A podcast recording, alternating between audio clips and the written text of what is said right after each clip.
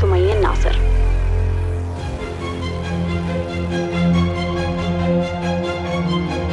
مساء الخير، مساء الحب، مساء السلام، مساء الجمال. مرحبا بمستمعينا على بانوراما اف ام في ليش. ليش ليش ليش ليش؟ وسؤالنا لليوم: ليش ما نتقبل الخسارة؟ ليش ما نتقبل الخسارة؟ لأن البيئة حولي تضخم الخسارات. ما أتقبل الخسارة لأن حولي أشخاص لا يتقبلون الخسارة، لأن النجاح له قيمة مضاعفة في بيئتي. ما أتقبل الخسارة لأني موجود في مكان لديه تاريخ من النجاح. ما أتقبل الخسارة لأني أعتقد أن كل خسارة فشل. ما أتقبل الخسارة لأني أعتقد بأن أي خسارة تعني أني ضعيف. ما أتقبل الخسارة لأني لا أعرف مهارات تقبل الخسارة، لأني أتعلق بالنتائج، لأني أتطرف في توقعاتي، لأني لا أعرف كيف أتوازن، لأني أشعر بالعار من أي خسارة. ما أتقبل الخسارة لأني جربت الخسارة سابقا وأعرف شعورها المحزن ولا أريد تكراره. ما أتقبل الخسارة لأني أخاف مما بعد الخسارة. ما أتقبل الخسارة لأني أخاف من أن أصبح متقبل للخسارة، لأني أغضب لو خسرت، لأن كبريائي يمنعني من تقبل الخسارة، لأنه ليس لدي أهداف أنشغل بها. ما أتقبل الخسارة لأن مصادر الطاقية لا يتقبلون خساراتهم، لأن مصادر الطاقية يلوموني إذا تقبلت الخسارة.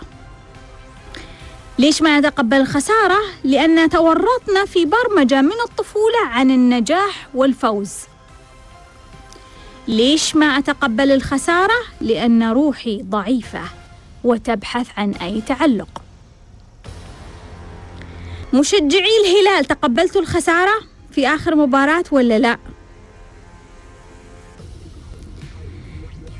إذا ما تقبلت، ما هو السلوك الذي قمت به؟ ما هو الشعور اللي حسيت فيه؟ هل عصبت؟ هل غضبت؟ هل تعتقد أنه أنت فريقك؟ هل تداخلت عليك الأمور وأصبحت تعتقد أنه أنت فريقك، فتشعر أنه إذا فريقك خسر أنه أنا خسرت؟ هل وصلت إلى هذه المرحلة من الاضطراب؟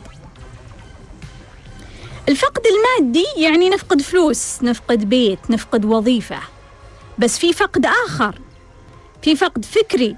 لما تنسى، إيش شعورك لما تنسى معلومة مهمة أو حدث مهم مر عليك أو شيء مهم كان المفروض أنك تسويه ولا سويته؟ لما تتغير طريقة تفكيرك، معناها أنت فقدت طريقة تفكيرك القديمة.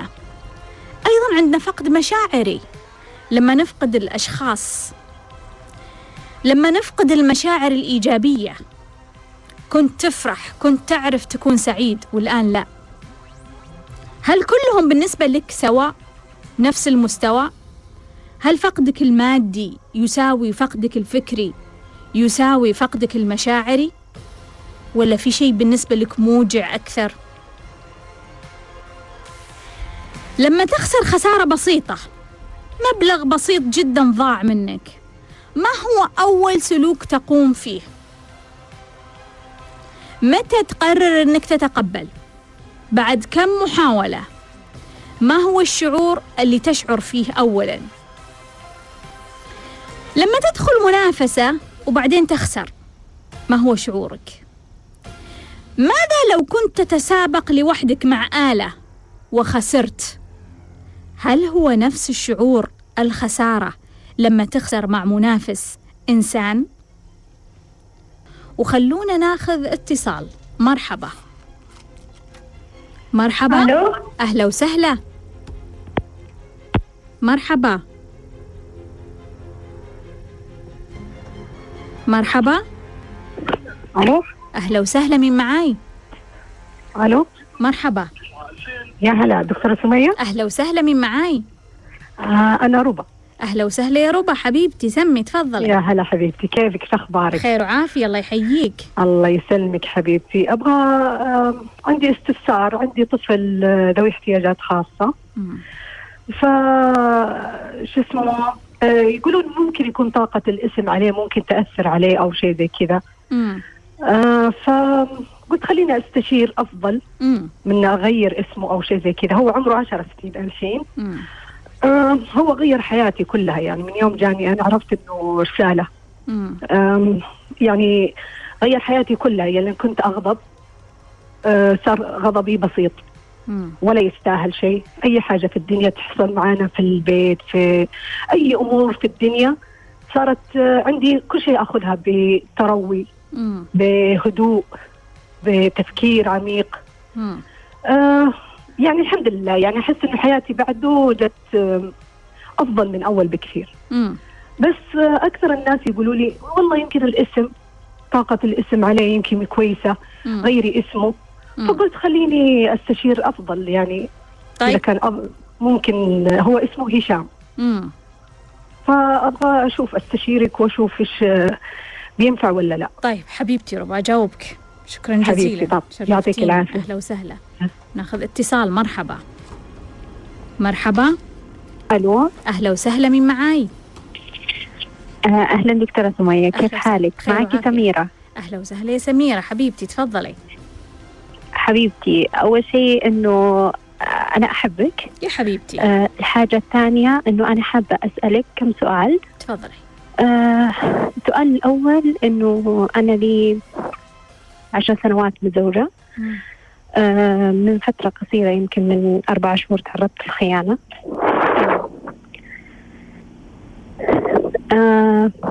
ولا زلت أتألم. ولا زلت أتألم. طبعا الخيانات متكررة. هذه ما أعرف كم عددها صراحة.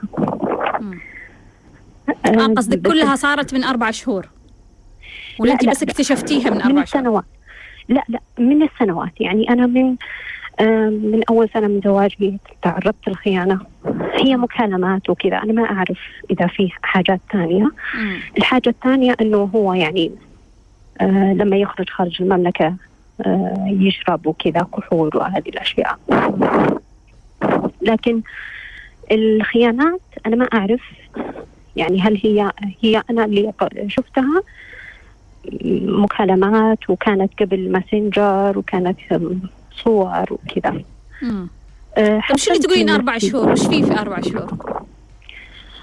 حصلت خيانة اللي هي كنت جالسة معاه وفي جالسين سهرة كذا. شفته قاعد إنه بيراسل في السناب شات. كان في وضع مو طبيعي طبعا. فلما حط الجوال شفت الرسائل انه هو قاعد يراسل بنت. وقاعد يرسل لها صورة السهرة اللي احنا جالسين فيها. اكتشفت هذا المكان، تكلمت معه. طبعا انتي تبغي تروحي تقولي لاهلي، تبغي تروحي تقولي لاهلك زي ما قلتي قبل، انا قلت لهم قبل وما صار شيء. انت بلغتي اهلك بالموضوع قبل؟ قبل ايه. اعتقد انه هذا قرار خاطئ، يعني بالنسبه لي انه خطا، يعني اني انا بلغتهم. بس انه ليش بلغتيهم؟ ليش كانت الفكره؟ كيف؟ ليش اصلا بلغتيهم؟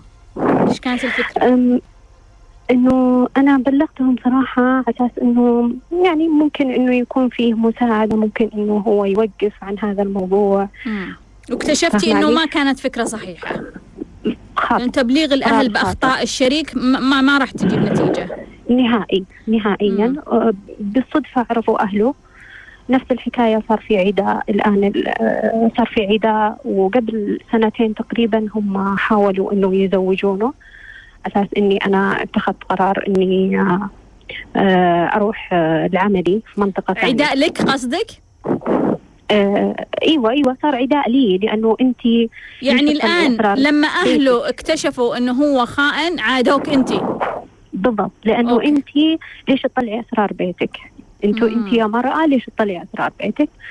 فطبعا صارت الاشياء انه المعاملة مو كويسة بالنسبة لي. بعدين انا من كم سنة تقريبا، من 4 سنوات رحت طلع لي وظيفة ورحت المنطقة ثانية، لأنه أنا أبغى أجد نفسي صراحة. أخذت الأطفال وطلعت المنطقة ثانية عند أهلي يعني قريب، وجلست إنه عملي هنا. الآن إحنا استقرينا في منطقة واحدة مع بعض وموجود عملي، ولكن الألم لا زال موجود. يعني المرة هذه مع إني نظفت دكتورة، شفتي، ودخلت دورات تنظيف، دوراتك تقريبا 90% دخلتها. حتى نافا يعني ما اعتقد انه طب انت تبغين تطلقين ولا لا؟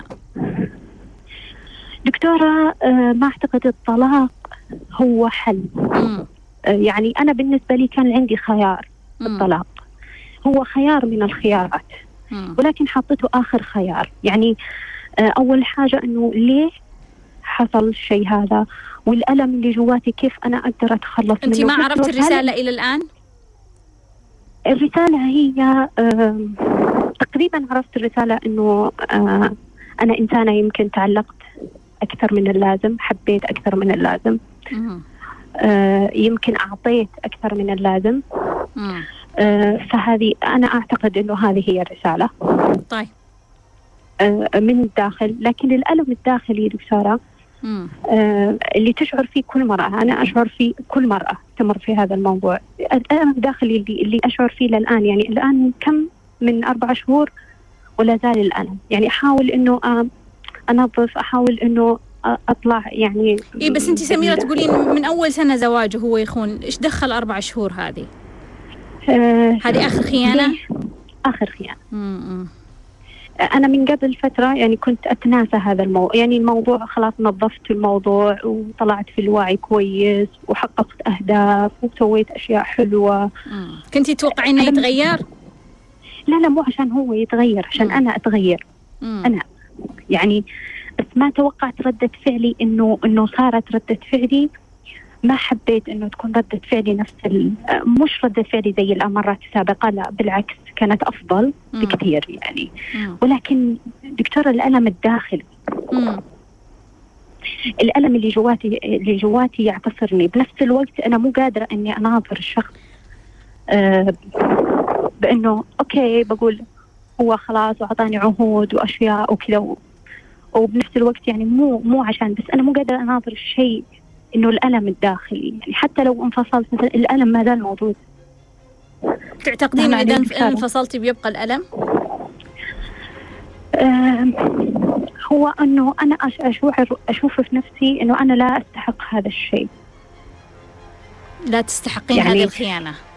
بالضبط، لأنه أنا يعني حتى الشخص أنت يعني بحاول إنه أتكلم معه، أوكي أنا سبق إني عندي تقصير في أشياء قبل سنوات. الآن حتى هو نفسه قاعد يبكي، يعني يقول أنت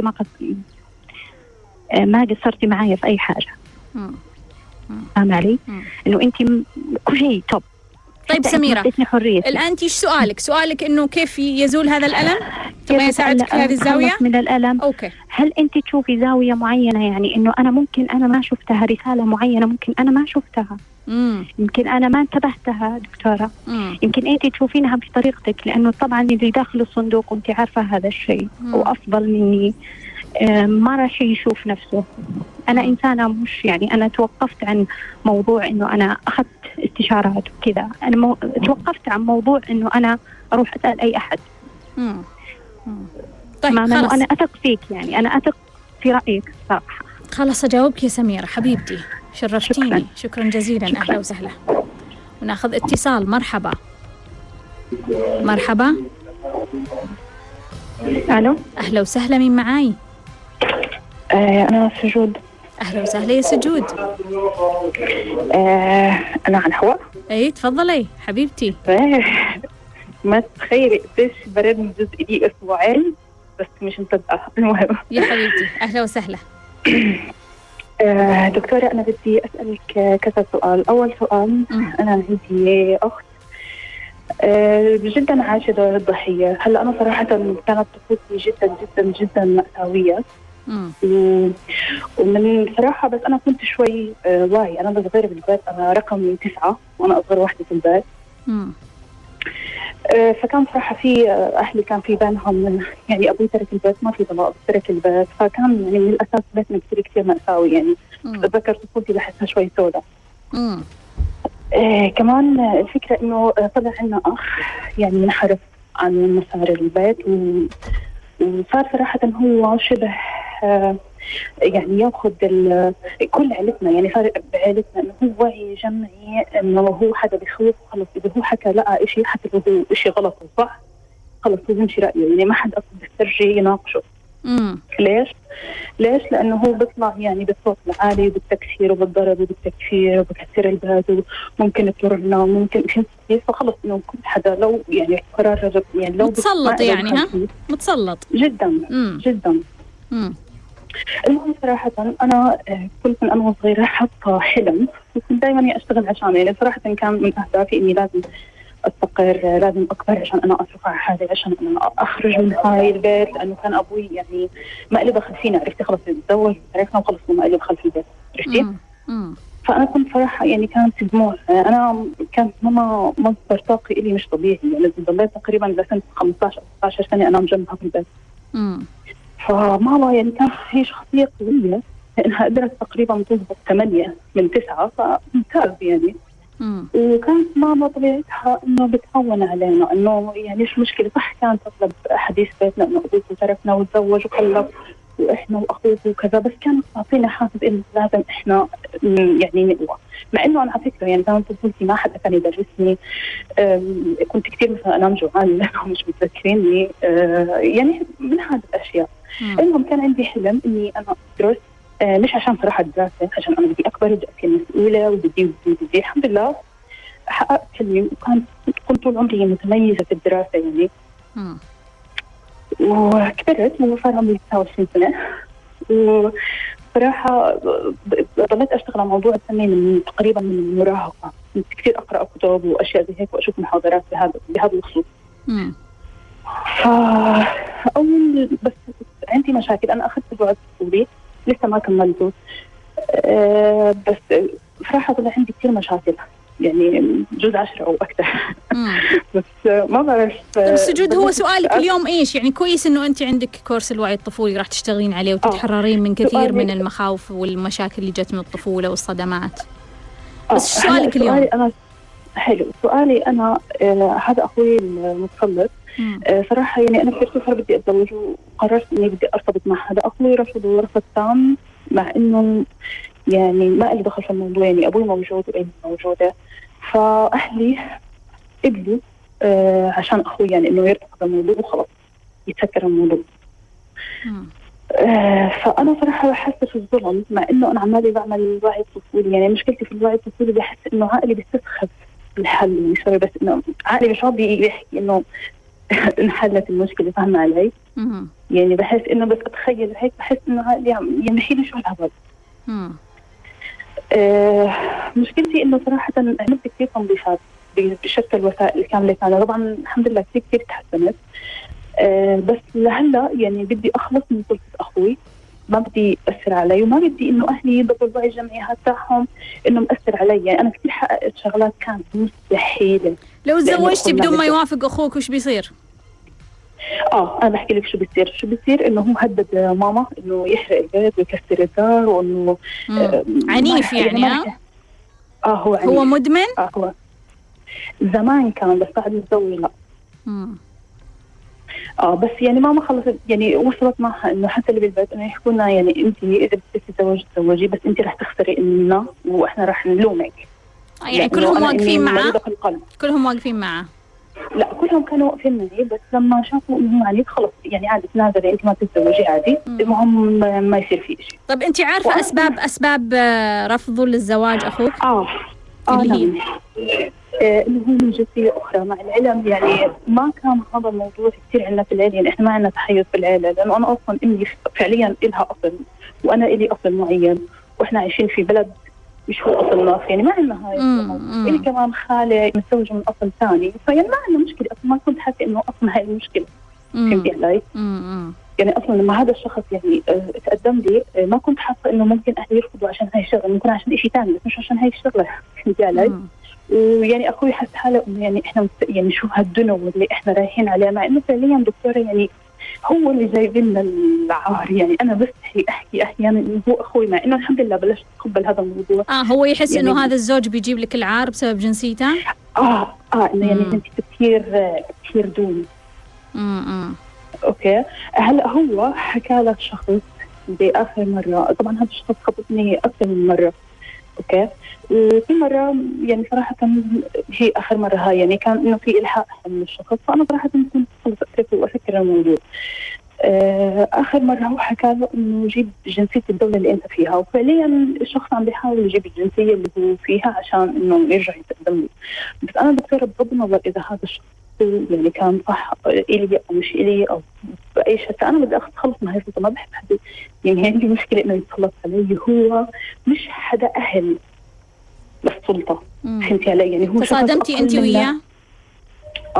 كثير كنت اتصادم انا وياه وحتى في النقاش. بس تشوفي دكتوره انا من طول عمري عندي مشكله معه، انه من صغري وبعطيك هاي المعلومه اللي احكي لك اياها، ما عمره حدا حتى في البيت ما عم بيحكي لحدا انه حاول يتحرش نفسيا فيي، بس عشان هيك كان كرهي له كبير.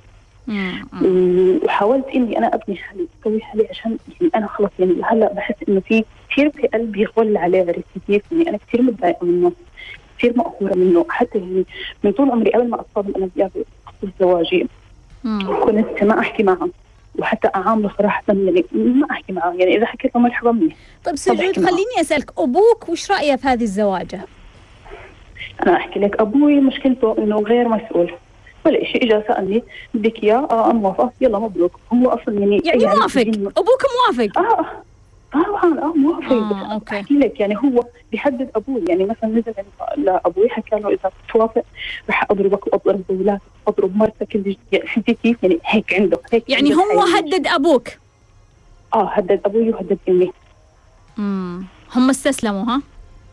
استسلموا لانهم عايشين في مرحله الخوف. وبحكي لك يعني وكمان حتى كل عيلتنا خلص انه يعني اخوي هيك حكى خلص، يعني تنازل عن اهدافك، تنازل عن احلامك، مع انه زي ما حكيت لك دكتوره هو هذا اخوي الوحيد اللي انحرف وما قدر يحصل تحصيل علمي لما ابوي تركنا ومن هذا الحكي. فاهم علي؟ يعني هو فعليا هو اقل حدا فينا، يعني هو اللي احنا بنستحي منه، مش اللي هو لازم يستحي منا.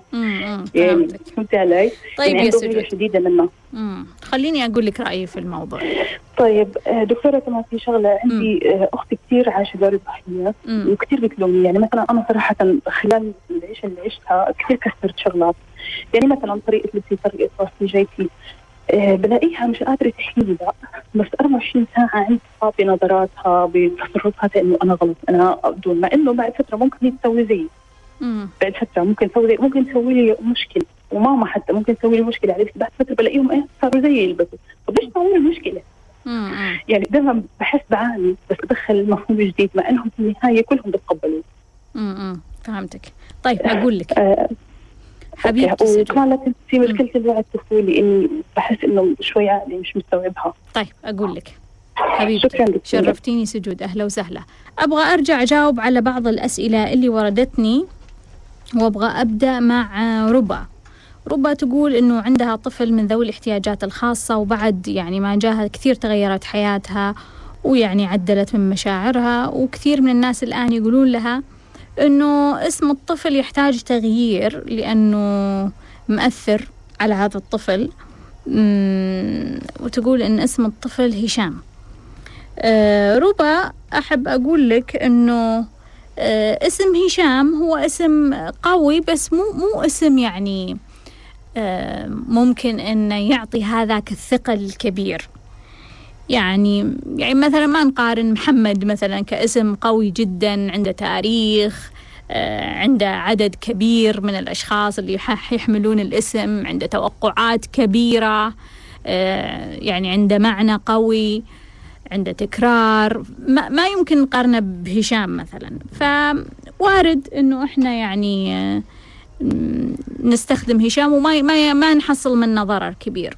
الأسماء لها تأثيرات صحيح، لكن ما نقدر نقول إنه هي راح تغير واقع الإنسان 100%. يعني يمكن تأثيرها يعني 1%، 2%.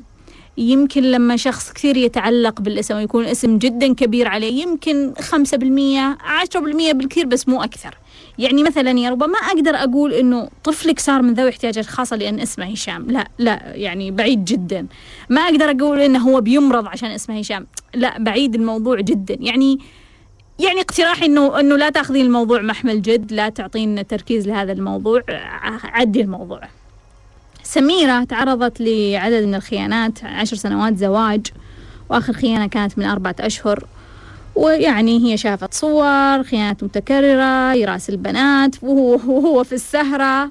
المهم بلغت أهلها وما صارت فكرة جيدة، بلغت أهل الرجال وبرضه ما صارت فكرة جيدة، عادوها. وأبغى أقول لكل بنت تسمعني وصار عندها مشاكل مع زوجها، أحب أقول لك إنك تنقلين مشاكلك لأهلك، ولكل أيضا رجل يسمعني، إنك تنقل مشاكل شريكك لأهلك، أو تنقل مشاكل شريكك لأهل الشريك. ترى أنت تعرقل مسيرة هذه السفينة إذا كنت مهتم إنك تصلحها. إذا كنت يعني تصليح من طرف الأهل صراحة ما نبغاه. يعني مثلا خلينا نقول للبنت اللي تقول تروح لأبوها تقول والله أدب لي زوجي، بعدين يجي الأب ويصرخ في الزوج ويقول له لا تسوي كذا في بنتي وما يحق لك، ويقول زوجها بدبشر وإن شاء الله وآخر مرة. يعني هو احترمك عشان أبوك؟ معقولة أنت يعني جدا يعني رخيصة محتاجة أبوك عشان يجي يكون هو في الواجهة؟ ما أعتقد أن هاي طريقة لتصحيح الحياة الزوجية. إذا أنت مو قادرة تفرضين احترامك على هذا الرجل، صراحة احترام يجي بسبب فلان ولا علان ما له قيمة. والعكس صحيح بعد. يعني رجل يروح يكلم أهل زوجها يقول أدبوا لي بنتكم، بعدين تجي أمها وتقول لها لا تسوين هالشيء وهذا زوجكم، تتأدب عشان هي مجامل، يعني تجامل أمها يعني، ولا عشان تحب أمها، يعني مو عشانك، مو عشان سواد عيونك. يعني هي أصلا يعني ما هي شايفة إنه أنت تستحق إنها تبذل جهد، يعني مو ما لا تحبك ولا تحترمك، بس هي يعني عشان أمها كسرت خاطرها يعني قامت تحسن من نفسها شوي. يا أخي بلاها يعني إذا ما في طريقة إحنا نتفاهم فيها مع بعض، الأهل مش طريق الأهل. وإذا غابوا الأهل، وإذا سافرتوا ما كانوا موجودين، وإذا ماتوا، وإذا معقولة إحنا ما نقدر نتفاهم إلا من خلال هذه الفلاتر؟ فأنا سعيدة إنه سميرة وصلت لهذه طبعا هي مرت باختبارات كثيرة، بلغت أهلها وكانت غلطة ويبدو لي ما حد ساعدها، بلغت أهل زوجها وانقلبوا عليها بالعداء. يعني إيش تتوقعين؟ أي امرأة يعني تحاول تكلم أهل زوجها وتقول ولدكم سوى ولدكم فعل والله فعل، إيش كنتي متوقعة أصلا؟ هذا ولدهم يعني ولدهم هو عندهم أصلا، بدونك لو أخطأ بيتحملونه بدونك، فبالك إنه أخطأ على بنت الناس؟ يعني معليش يعني لا نتوقع كثيرا يعني. فأنا ما أعتقد أنها طريقة صحيحة. على طول جدك الرسالة يا سميرة، وشفتي كيف عادوك، يعني أنت طلعتي أسرار بيتك. يعني المفروض أنهم هم يعني وقفوا في صف المعتدى عليه وانتصروا لك، بس ما تصير. المهم 4 سنوات وظيفة بعيدة، برضو هذا بالنسبة لنا خرق في رحلة الزواج، هذه خرق بالنسبة لنا، إنه 2 يبتعدون معناها خلاص بدأ عندنا المركب يحاول يغرق. فكوننا نبتعد ابتعاد الجسدي معناها ابتعاد مادي، معناها ابتعاد فكري مشاعري طاقي، معناها خلاص إحنا كأننا رايحين نخرب العلاقة أكثر. بس أقولك الآن مع بعض، بس هذا اللي أنا أشوفه من الأشياء اللي أنت مريتي فيها. طبعا سميرة قامت بعمل تنظيفات، آخر مرة مرت فيها بخيانة كانت ردة فعلها مختلفة، ما تفكر بالطلاق، تحس إنه الطلاق مش فكرة يعني متناسبة مع الخيانة اللي مرت فيها.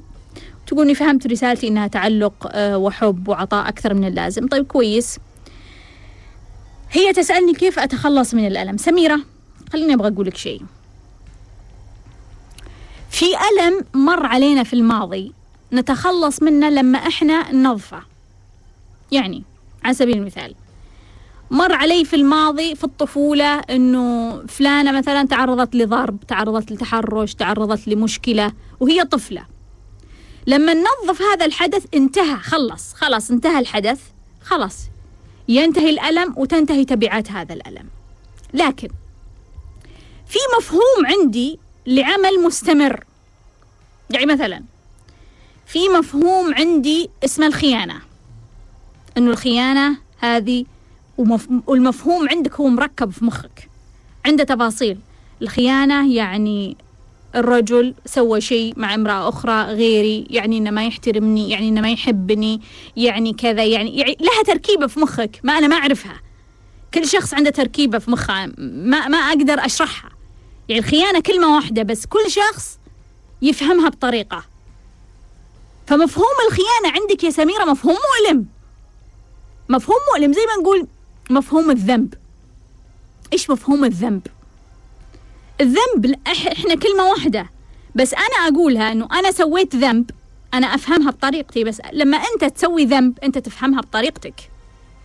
ففي شخص مثلا مفهوم الذنب عنده أنه هو أخطأ يعني بنسبة 10%، في شخص مفهوم الذنب عنده يعني هو بيروح النار جهنم وبيكون في الدرك الأسفل من النار. فبالتالي لما في واحد يسوي ذنب وهو مفهوم الذنب عنده أن الدرك الأسفل من النار، راح يعيش في عذاب، راح يعيش في عذاب يعني عذاب كبير. فلما أحد يقول له أنت مذنب أو راح يضيع، لأن مفهوم كلمة الذنب عنده جدا مؤلمة وقاسية وفيها يعني ألم كبير، فيها صور ذهنية، فيها أفكار، فيها مشاعر. بينما شخص يقول أنت مذنب يحس أنه غلطان بنسبة 10%، ما يخالف، أوكي مذنب ما فيها شيء، أنا إنسان أخطي مثل غيري، أذنب مثل غيري، ربي غفور رحيم، الناس تعطف علي إن شاء الله، الناس تسامحني، استسمح منهم، أرجع حقوقهم. فمفهوم الذنب يخلي الواحد أحيانا ردة فعله تجاه الشيء اللي هو يسوي أو يتسوى له مختلفة. إيش مفهوم الخيانة عندي؟ إيش مفهوم الخيانة عندك يا سميرة؟ مفهوم الخيانة عندك غير عندي، غير عند فلانة، غير عند فلان. في ناس يشوفون الخيانة أنها هي خطأ بنسبة 10%، في ناس يشوفون الخيانة أنه هو اعتداء على عش الزوجية، في ناس يشوفون الخيانة أنه هو تعبير عن عدم رغبة الزوج في هذه المرأة جنسيا وعاطفيا وفكريا وطاقيا. فالمفهوم اللي عندك هو اللي قاعد يعطي هذا الألم، المفهوم للخيانة اللي عندك هو اللي قاعد يعطي هذا الألم.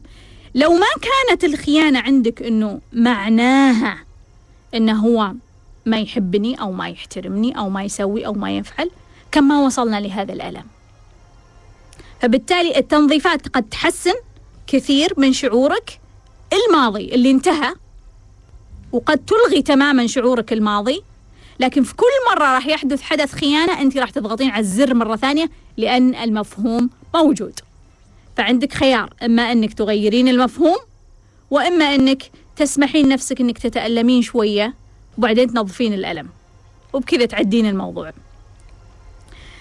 سجود عندها قصة طفولة طويلة، هو يعني أخ متسلط، أخت تعيش دور الضحية. يعني تلخيص المشكلات اللي تمر فيها سجود. برضو سجود الآن سعيدة يا سجود أنه أنت أخذتي كورس الوعي الطفولي، تقول أحس عقلي مو مستوعب الحلول اللي موجودة. خليني أقول لك يا سجود، جزء كبير من شغلنا إحنا نتعامل مع العقل اللاواعي، إحنا نتعامل مع العقل اللاواعي. لذلك لما يجي الأستاذ الكبير العقل الواعي ويحكم على التمارين والتطبيقات بيقولك إيش السخافة هذه، إيش الطريقة هذه، إيش الأسلوب هذا، ما راح نوصل نتيجة. ليه؟ لأنه هو ما يشوف إن هذا يشتغل معاه، وهو فعلا ما يشتغل معاه. إحنا أصلا ما نشتغل معاه، إحنا ما نشتغل معاه، هو عارف، هو فاهم، هو جيد. لكن إحنا نشتغل مع العقل اللاواعي، مع الطفل الصغير اللي متورط بكل هذه الأشياء. فبالتالي لا يحق لهذا العقل أنك أنت تخلينا يحكم، لا يحق له.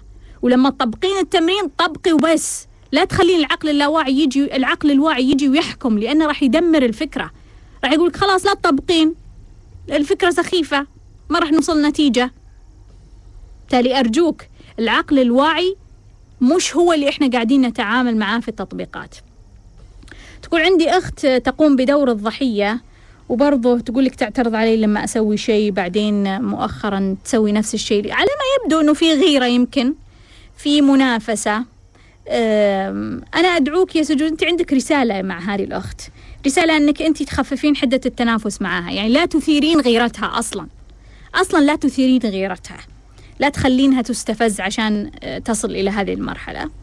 ودائما سوي لها دعوة يا سجود، سوي لها دعوة، أنت وصلتي مرحلة من المراحل، سوي لها دعوة، يا تعالي شوفي هذا الشيء أوكي، هذا الشيء يصلح، هذا شيء يعني خلينا نقول أرفقيها معاك في الدائرة اللي أنت ماشية فيها، في الطاقة اللي أنت، لأنها على ما يبدو أنها تتأثر فيك، بس هي قاعدة تقاوم، على ما يبدو أنها يعني جندي مضمون في صفك، بس أنها بس فارق التوقيت شوية. فأنت دخليها من بدري وخففي من حدتك شوية، لأنه على ما يبدو أن أنت منافسة، فحدتك هذه تخليها شوية تاخذ موقف منك. أخ متسلط حاول يتحرش فيها من الطفولة، فيبدو أنه أكيد أنت يعني زعلانة كثير منها.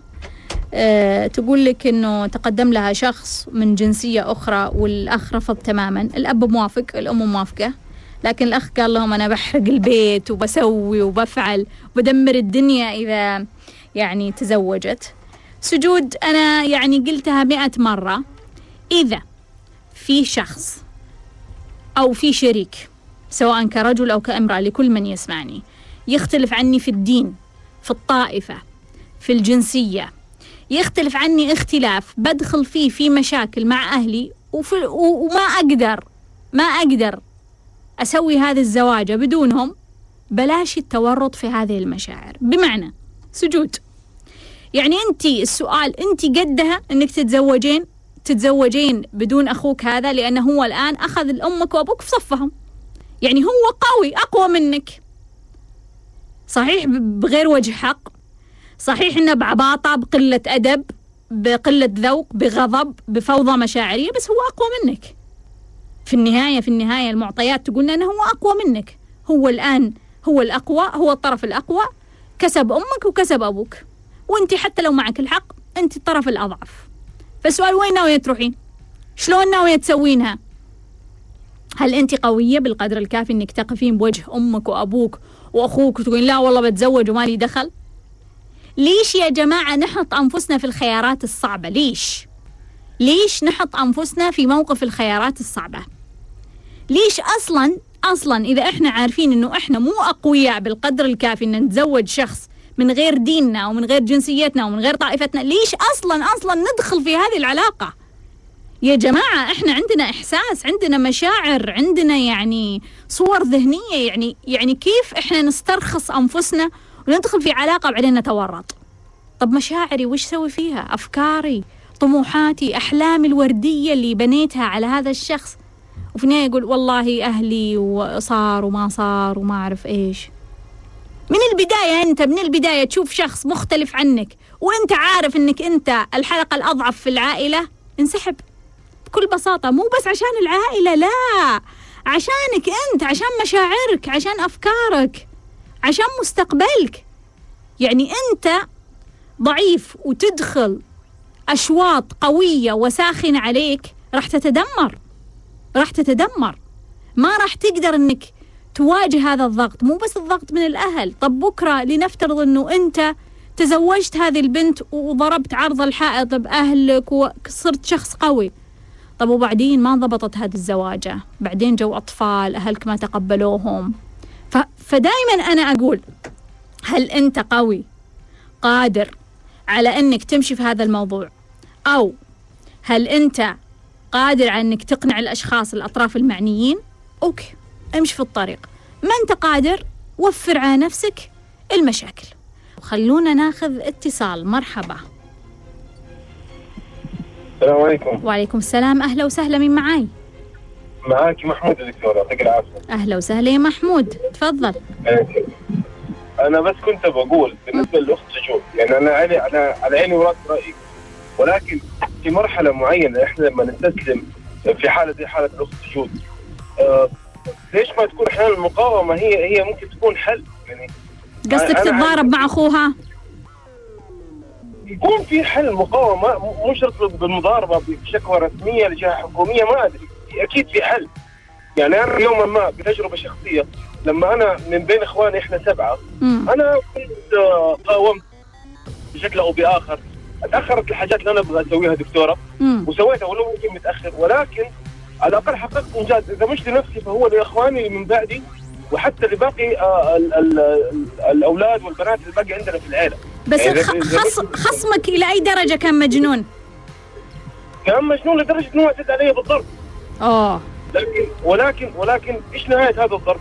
أيه؟ ولا حاجه، حنوصل لمرحله اوكي ولا حاجه، ايش اعلى شيء ممكن تسويه؟ حتضربني وبعدين تمام؟ ممكن الموضوع مختلف عشان انا كرجل اقدر ساعتها اني انا يعني حيكون الموضوع غير عن البنات او الناس بشكل عام، ولكن بنسمع قصص كثير عن بنات قاوموا ولحق، احنا بنتكلم انه شيء لحق تمام؟ وبيتحصلوا على نتيجه ولو متاخره، ولكن الاستسلام حيكسر، انا اعتقد ان الاستسلام بالطريقه هذه بيكسر نفسيه الانسان هذه بزياده، ولانها ممكن تتعرض لخيارات اسوء من يعني من خلال اخوها تمام، او من احد افراد العائله، تتعرض لخيارات اسوء من اللي كانت ممكن تحصل عليها هي في حال قاومت. فهمتك يا محمود، شكرا جزيلا. يعطيك العافيه، يعطيك العافيه. وناخذ اتصال، مرحبا. السلام عليكم. وعليكم السلام، اهلا وسهلا، من معاي؟ مرحبا. كيف حالك يا دكتوره؟ معك عبد المجيد. السلام عليكم. مين معاي؟ بس تسمعني من التليفون بليز. انا اسمعك الحين من التليفون. مين معاي؟ بس تسمعني من التليفون بليز.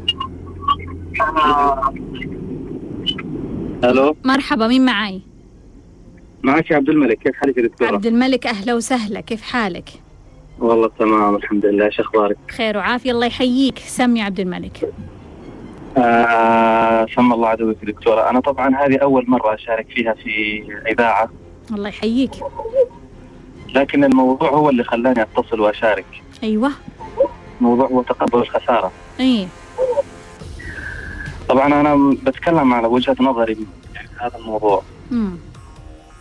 تقبل الخساره انا اعتقد انه حاجه يعني مفطور عليها الانسان، يعني عدم تقبل الخساره عفوا قصدي، هي حاجه مفطور عليها الانسان، يعني حتى سيدنا وابونا ادم عليه السلام حينما خسر الجنه ونزل الى الارض يعني كانت صعبه عليه، يعني ابونا ادم وامنا حواء حزنوا لخروجهم من الجنه ونزولهم الى الارض.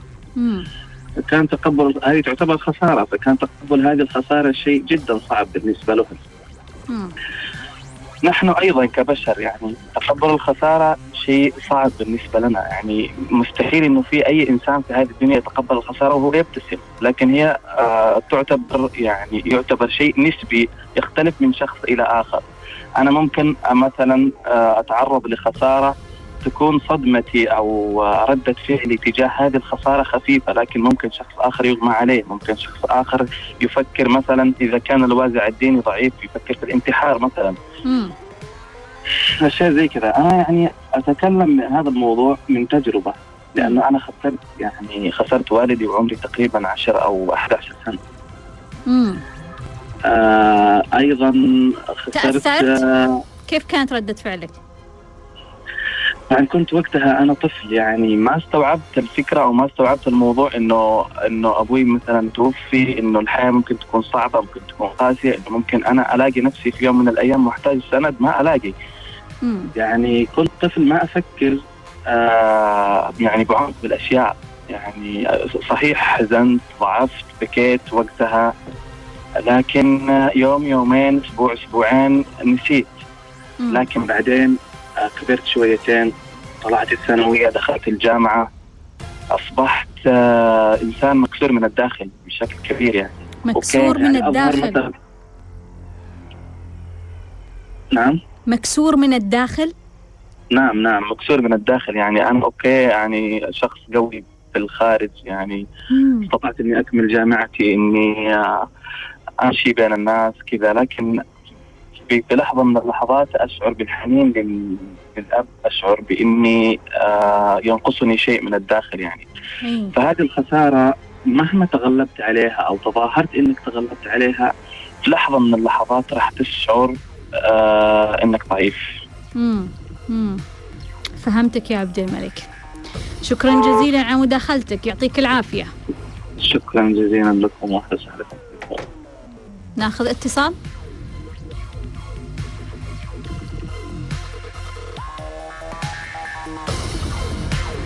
مرحبا. مرحبا. عليكم. وعليكم السلام، اهلا وسهلا، مين معاي؟ اهلين، هلا دكتوره، معك اسرار. كيفك اسرار حبيبتي؟ تفضلي. هلا، اكيد تذكرين كان اتصالي. اهلا وسهلا. هلا دكتوره، اول شيء ممتنه لك ولبرنامجك اللي تسوينه بكل رحابه الصدر، تجاوبين على اسئلتنا حبيبتي، مره مره ممتنه لك.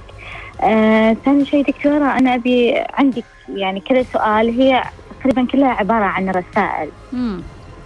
أول شيء أعرف وش الرسالة من إنه يجيك كذا شيء، يعني يجيك شيء أنت كنت تبغينه من أول وهالشيء يتكرر، يعني زي إنه كان أول خاطري إنه أسافر يعني عشان بس وراي هدف من هالسفرة يعني عشان دراسة وكذا، فكان تجيني كذا مرة، بس إنه الظرف اللي تجيني فيه يكون أنا ما أقدر، يعني يطلع عندي شيء ضروري وتتكرر عندي كذا مرة، يعني ما هي بمرة أو مرتين.